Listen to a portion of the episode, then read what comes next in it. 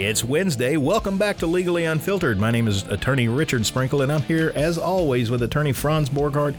We're here to talk about issues in the news, issues that are making waves, and quite frankly, issues that may affect your life. And this is one that just might affect your life. Here we have a new law coming down the pike, and it is stirring up uh, a lot of flack in the state of Colorado. Uh, Colorado has introduced a red flag law, and what folks that don't understand what a red flag law is, that is a law that permits authorities to seize firearms from people that have been deemed a danger to themselves or others. Um, now, on the one hand, this sounds like a great idea. Since the Parkland, Florida mass shooting back in 2018, at least nine other states have introduced laws like this. Uh, Colorado looks like it's going to be the 10th. But here's the thing in Colorado, people aren't on board. Over half of the counties in the state are rejecting this law and considering themselves to be Second Amendment sanctuaries. Now, what does that mean? Well, we've heard of sanctuary cities out west, right? San Francisco, where the police will not enforce immigration laws. They simply won't do it. Now, here in Colorado, we makes have you feel great, right? It does. It makes you feel. It makes you feel really good. Like, hey, we got police that just won't enforce the law. Um, they should. They should take that up at, in the parking lots at Tigerland on a Friday night. Oh Lord. I'm not recommending that. I'm really not.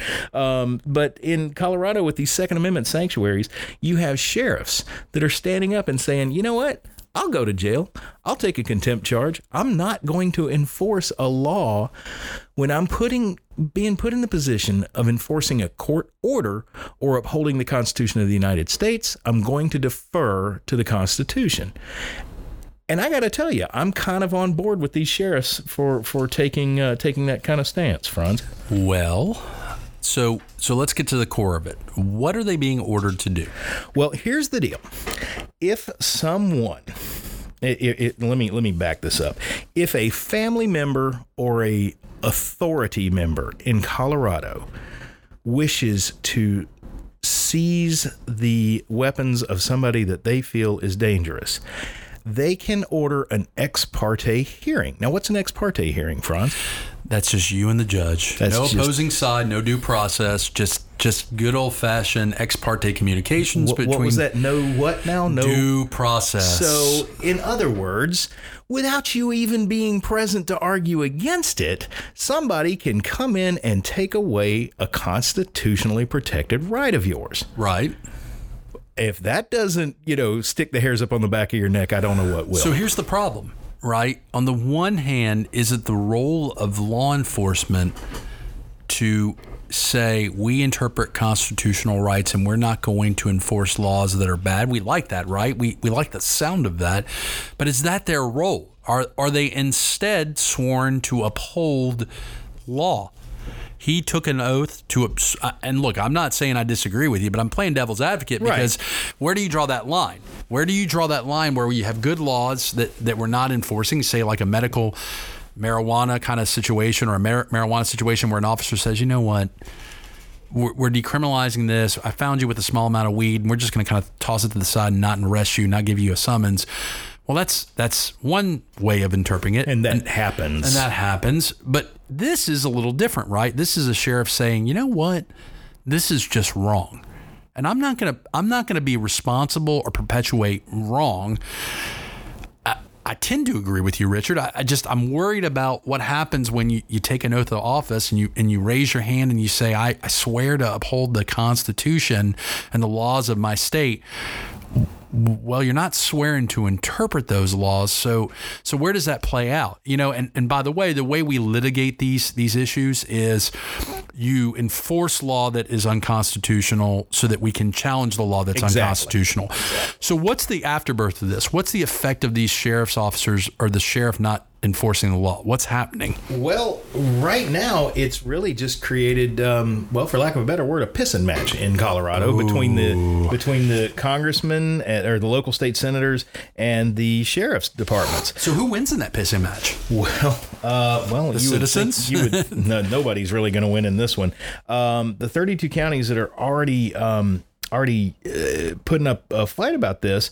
You know, they have their feud going on and whatnot, but there's been threats to take money away from the sheriff's departments. You know, hey, you're not enforcing these laws, so we're going to cut your budgets. Well, that's Now, kind of what we did with the DWI laws, right? With the It legal, legal, we- we're not going to give you this funding. But that was that was not money for highway funding. Right. That for building roads. That wasn't to take away your ability to enforce all the other laws so you're supposed to be doing. had to think there was going to be a consequence to this, though, Of right? Of course, but he thought he thought he probably thought the consequence would be against him personally, you know, getting a contempt charge. And what? I'm the sheriff, so what? I'm gonna go. I'm gonna go spend 24 hours in jail and and grab a thousand more votes next time around So because what we're of this. having you know? is is they're pulling out their jurisdiction and seeing whose is bigger. yeah, That's what's happening. they're waving their jurisdiction all over the place. Right. I've Yeah. got a big one. Yep. You've got a big one. Yep. Mine's bigger. I'm not going to do. And look, uh, joking aside, the people do lose when these kind of internal political fights happen, where where the individual entity that's meant to enforce laws says, "I'm not enforcing laws." In the same breath, what do I want? If you're going to seize my my constitutionally protected rights, I want my due process. I want a day in court where I can pose an argument, I can mount a defense, I can call witnesses, I can say, "Wait a minute, these are my rights, judge," and and you know, Now, in the statute's defense, after this ex parte, uh, ex parte hearing where your laws, or excuse me, your rights are stripped away from you without your due process, you do get, uh, 14 days later, you get the opportunity to come back and be reheard to try to get your stuff back. Good luck. Good luck. Hmm. well, this is going to raise, well, you know, as the civil rights attorney in the room, along with you, this is going to raise some some potential civil lawsuits. You, You know, think? you know, 1983 action comes to mind. You know, I. I- I respect what the sheriff's doing. I, I, I would rather, I would prefer them not make batshit crazy laws. Oh, I, I, I said that. You I would did. prefer them not to make batshit crazy. I got another one on deck. Speaking of batshit crazy laws, Okay, full disclaimer anybody that doesn't know it, I appreciate firearms. I believe Franz actually appreciates a firearm occasionally. I like pew pew pews. That's right. That's right. So this one struck us as just what the F, folks. Um, I'm all for states saying you can have weapons, you know, reasonable weapons. I don't want my next door neighbor owning, you know, a a, a belt-fed Gatling machine gun that can fire, you know, a thousand rounds a second. I, I I don't think anybody in the public actually really needs one of those, no matter how fun it would be to you don't know. fire. You don't know where I've You been. don't, you don't need it. You don't know where I've been. You don't know my journey. I've been places and I don't need one. Well, and, and, and, and look, joking aside, Richard has actually served for the Marines and is still, as a Marine will tell you, a Marine.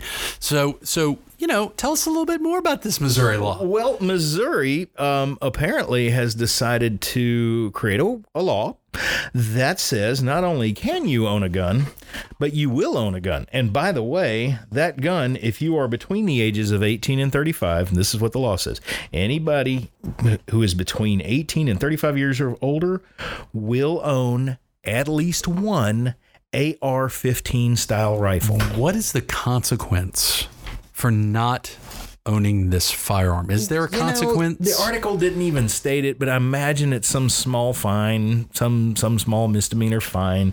Um, I, I'm not sure what the enforcement mechanism is going to be. so but- let's talk kids about the Second Amendment for a second. well, now let's do that. But remember what the Second Amendment was. You know what people will argue the Second Amendment was all about was creating a stand, you know, a militia to take care of things the standing army couldn't.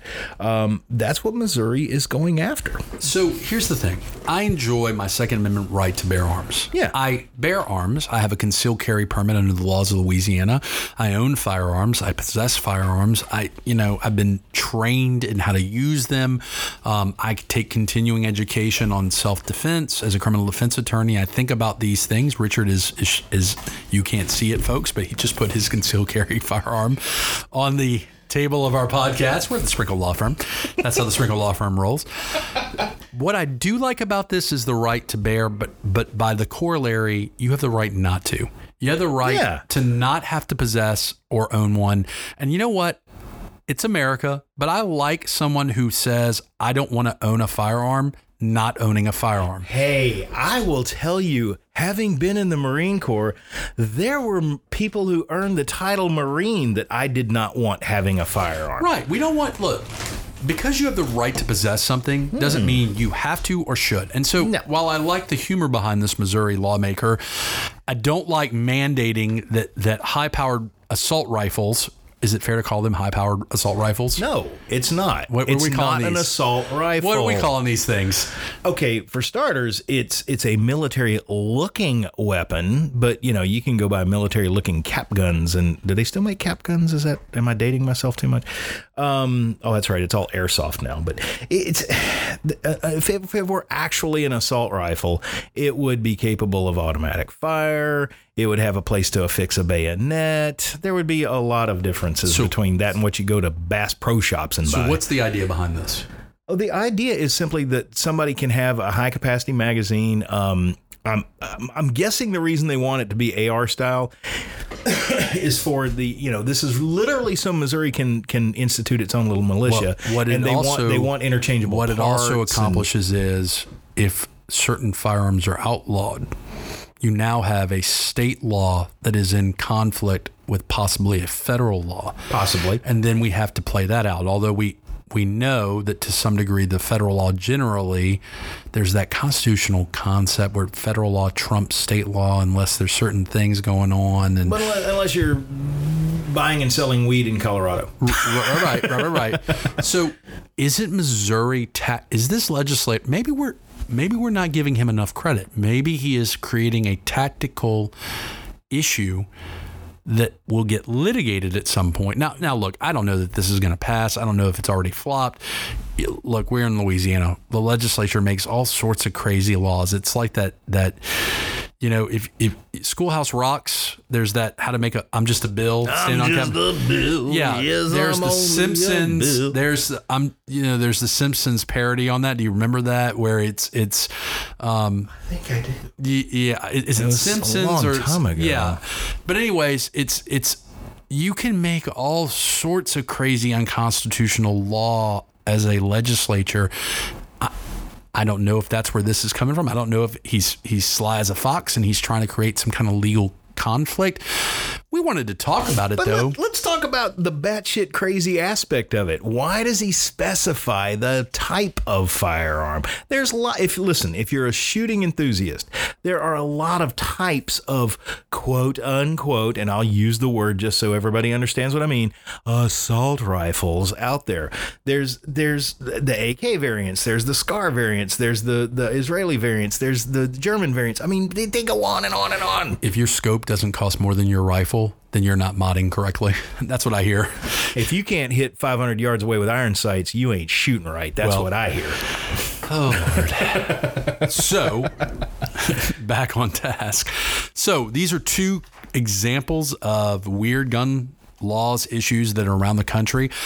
If you have a state or if you're in a state that has a weird gun law that you want us to talk about, segueing into to emailing us at legallyunfiltered at gmail.com or maybe take a gander at our website at www.legallyunfiltered.com. Let us know and we'll we'll give you a shout out and we'll talk about it on our podcast. But Missouri and Colorado, how about that? Hey, you know, Georgia did this years and years ago in Kennesaw, Georgia. Oh, yeah. It's the law in Kennesaw. Every house will own a handgun. And that was that went out back in the 80s. I know it real well because I lived there at the time. Um, I can assure you that we didn't have a huge crime problem in Kennesaw. It was growing. It was growing. Uh, the natural reason it was growing is it's a suburb far north of the city of Atlanta, but the city of Atlanta was moving forward and, and pushing people farther north. North and um, once that law got instituted, uh, the crime rate pretty much dropped down to DUIs and speeding. So I would be remiss if I don't include this quasi disclaimer. Um, if you're interested in owning a firearm, and I say this as a kind, loving criminal defense attorney, former prosecutor, uh, we're both attorneys. Take some education. Please do. Learn a little bit about your your your, your firearm. Learn what it does, how it works. Um, we advocate for firearm safety. We advocate for you know knowing your rights and being responsible with your firearms, um, whether you're mandated to have them by law or not, Missouri. Um, but we wanted to talk about these. Look, have a great Wednesday. This is Attorney Franz Borghardt. I'm here with Attorney Richard Sprinkle. We'll talk to you next time. The views and opinions expressed in Legally Unfiltered do not constitute legal advice. If you would like legal advice on the topics that we've discussed, Send us money. that's right. Go ahead and retain us. Do not, kids, try this at home.